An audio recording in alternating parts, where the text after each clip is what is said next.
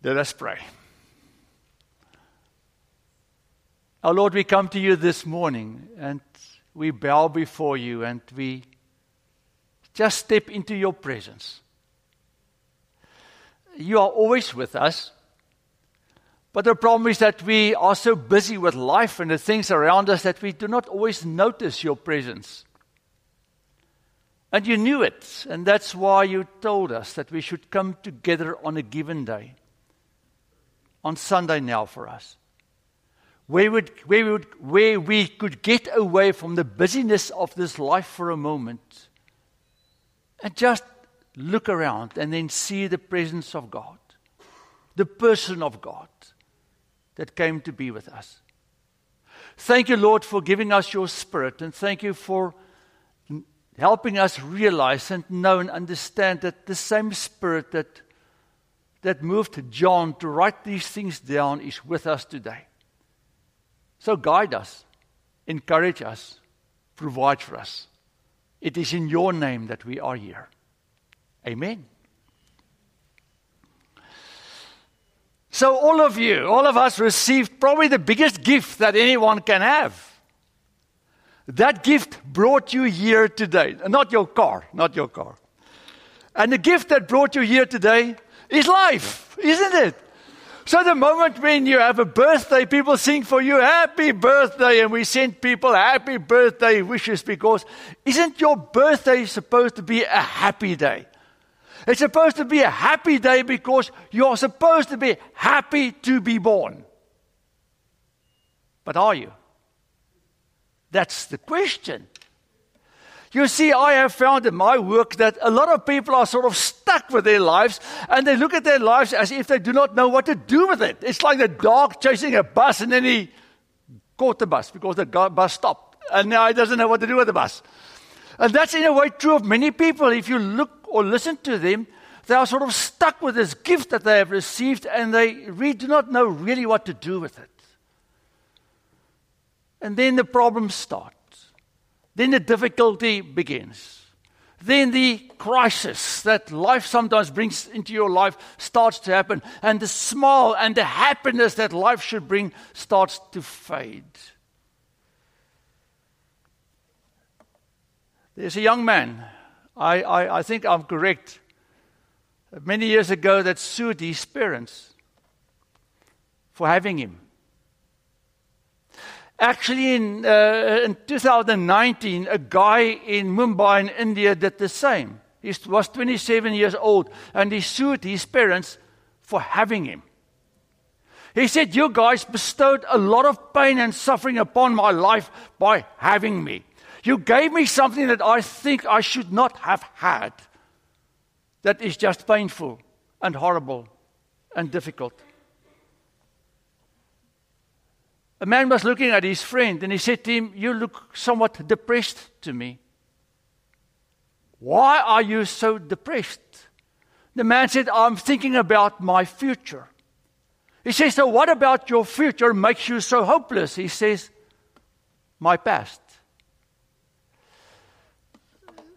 There's a new Great Depression going on, I think, in the time that we now live. When you talk about the Great Depression, people think about the 1930s, you know, when the stock market really crashed completely. But now, if I look at the time that we live in, it's actually a time where things are supposed to be the most comfortable, isn't it? We've got all of this technology, things that can entertain us. We've got, I think most people have enough food in our country in America. I don't really think you need to go hung- hungry in our country. There's always a place where you can find food, I promise you. We live in a time when, when things are easier, I think, in many different ways than it were probably in the past. But still, we are surrounded with people that are unhappy with who they are. 21 million people, that's according to the uh, statistics that I found last week. 21 million people in our country have one or two major depression events in a year. Not just feeling down, they had the event where they could not get out of bed because of life. And then we know 47,000 people plus decided that they've had enough of this life. They can't really continue with what they've got. And then you, you can see the statistics about how many people die of overdoses. And why do people overdose? Because they are on drugs. And why are people on drugs? Because they are trying to escape this world.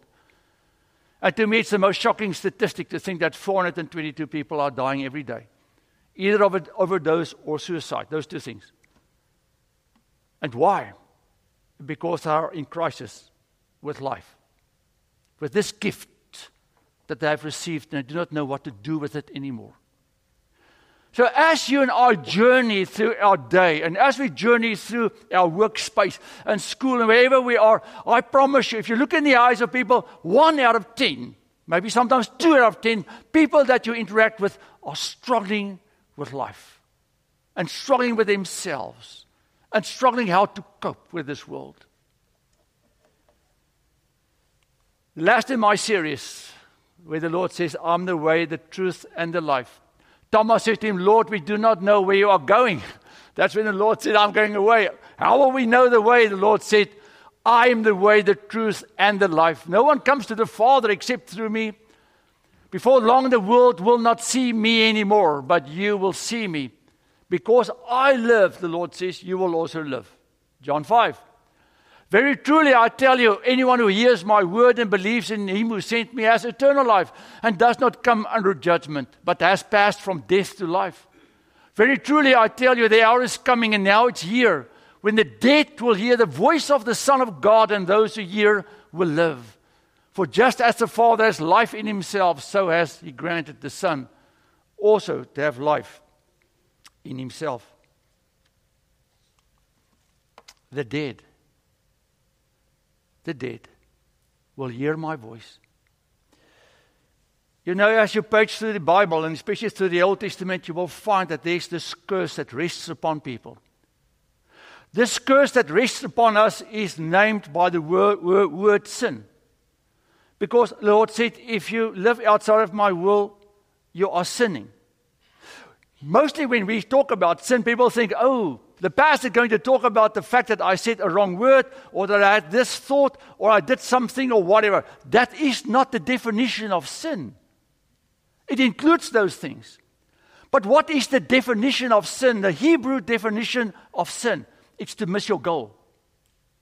It's to constantly shoot at a target and you miss the target, or you're actually shooting at the wrong target and not getting the outcome that you thought you should have. So, what are we shooting at? What happened when we left paradise? What happened when we started to walk away from God? We decided, and the world, in a sense, decided this for us that now the new goal in life is to get. Is to get when you are younger, a little bit older. There's this young boy that was sitting in class, and the teacher said to him, What do you want to be one day? What do you want to do? He said, I just want to be older. I just want to be older. That's all I want to do. So all of us, when you are this big, wants to get older. And when you are a little bit older, what do you want? You want to get into a college. And when you want, get into a college, you want to get a boyfriend or a girlfriend.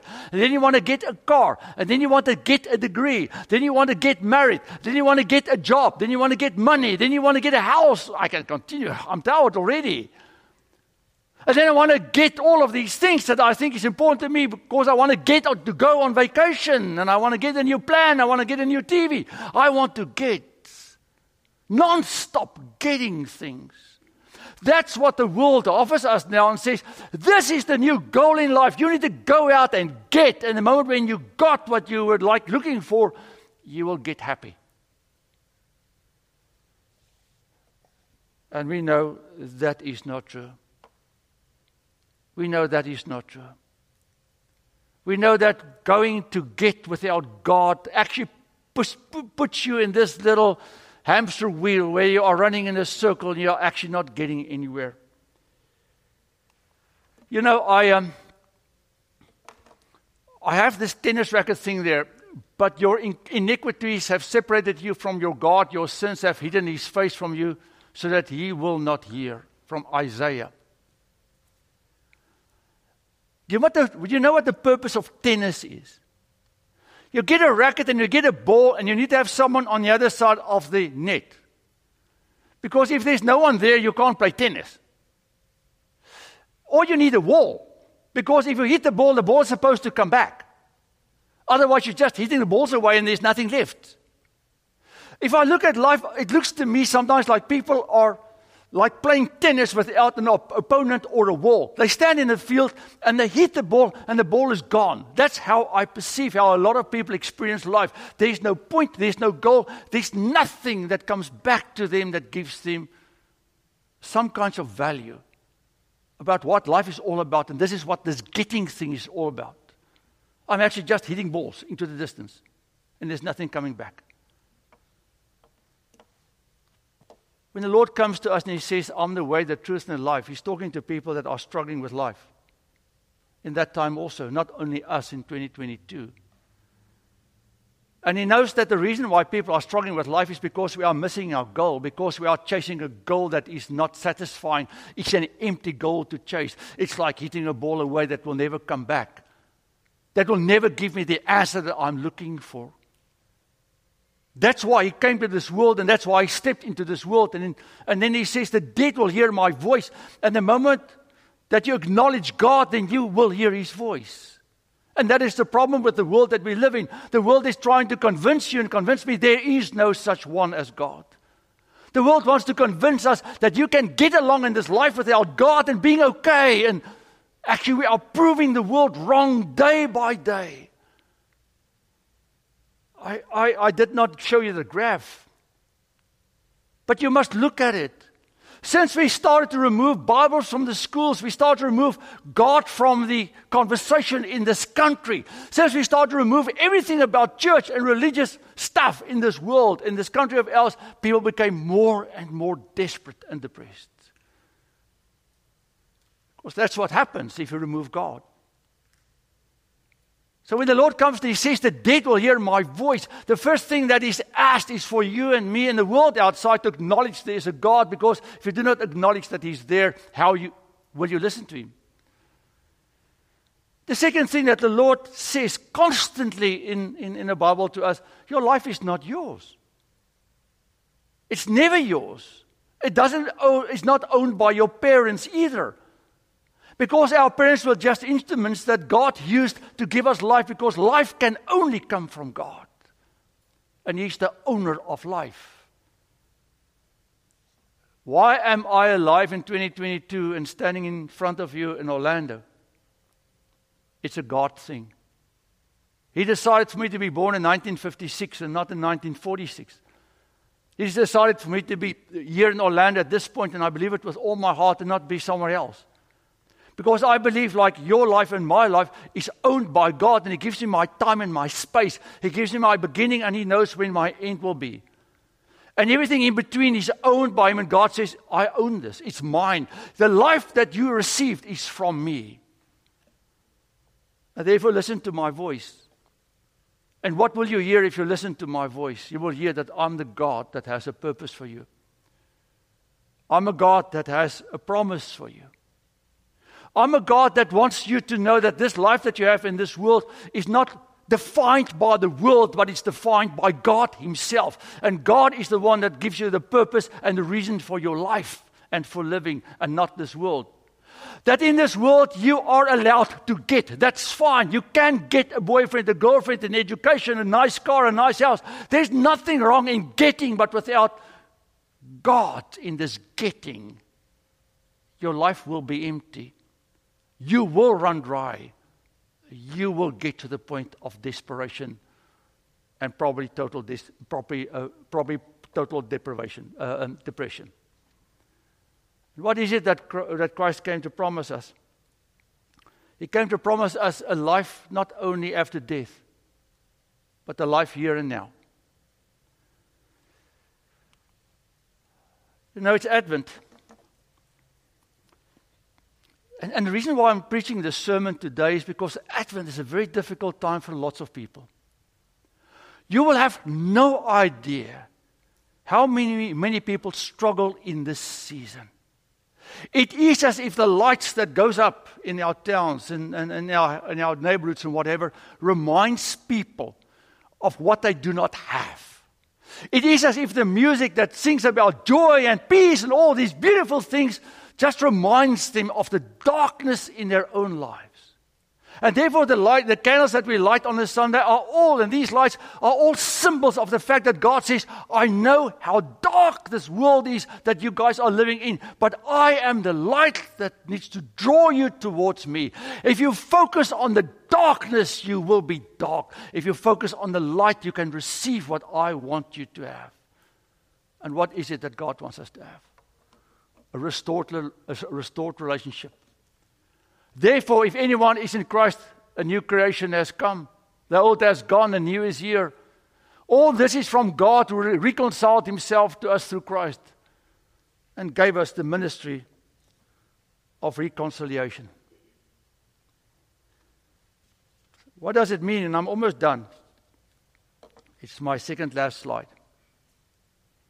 It means that if you and I face life and we think about our own life, and we maybe need to help uh, someone else outside of our, our church with their struggle with life.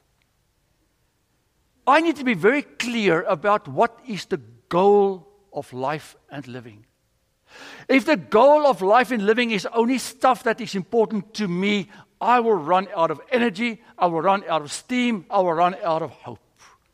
Because all the things I am chasing will not satisfy the need that I have in my heart because there's a need in every person's heart, and that's to know who he is, where, who she is, and where they come from.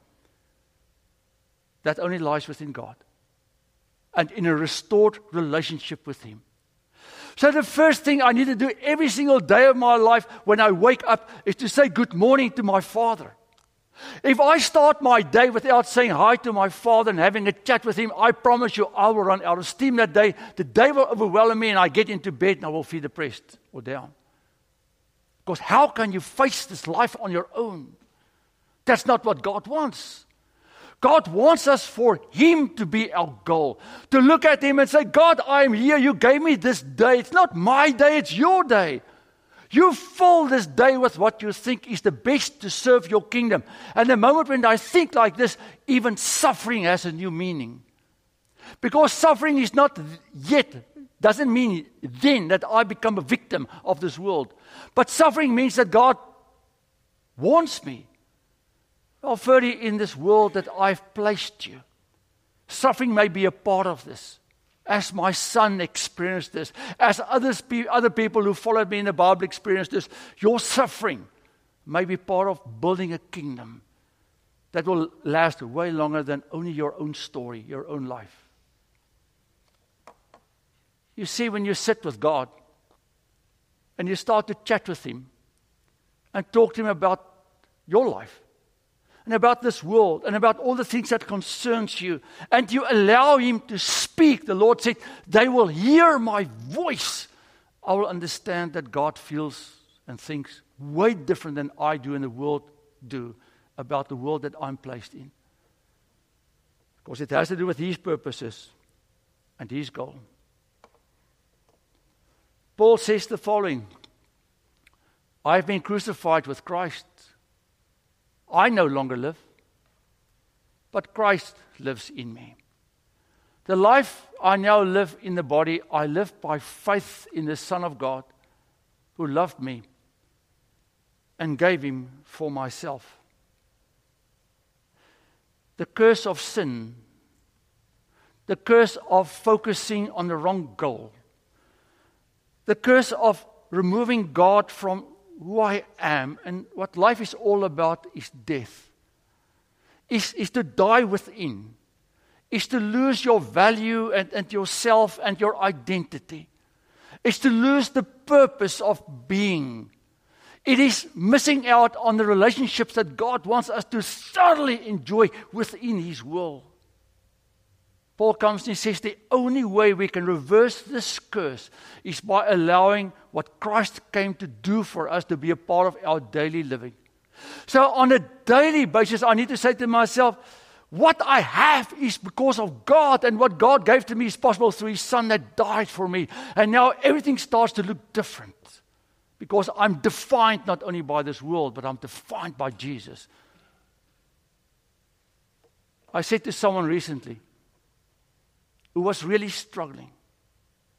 I said, Do you think you were not part of Christ's death on the cross? You know, I think when he was nailed to the cross and he was thinking about life, he was thinking about you personally, and he saw your life and he said, I will die for him, for her also. That is your value. Jesus did not die for faceless people. He died for you by name and for me by name. And if I just remind myself of this, then suddenly why I am is not because of my parents or this world. Why I am is because of God. He values me so much that His Son died for me. Why will I not then have joy? Why will I not then have a smile every day and celebrate happy birthday every day? Why will I not may the God of hope fill you with all joy and peace in believing that you, so that the, by the power of the Holy Spirit you may be abound in hope? Why can't that be not be a part of my life and of living? I charge you. I challenge you. Make every day a happy birthday. Not only once a year, every day. Because this day is given to you by the only holy living God. And wants, what He wants you to do is to live this day with a smile. Life is hard, life is difficult. It's absolutely filled with pain and suffering and nonsense and rubbish and bad news and all of this, these terrible things. But why am I allowing this to crush me down? I've got the only holy living God that gave me my space and my place and my time. Therefore, I trust Him. I trust Him with this day as I will trust Him with the next day. And I give everything that I face to Him because in all of this, I can never be alone. That's His promise. My spirit will come. I'm leaving you. He said to his disciples, But my spirit will come to remind you you are not alone every, any moment of every day. I am Emmanuel, God with you. Live with a smile. That's what God asks of you. Amen.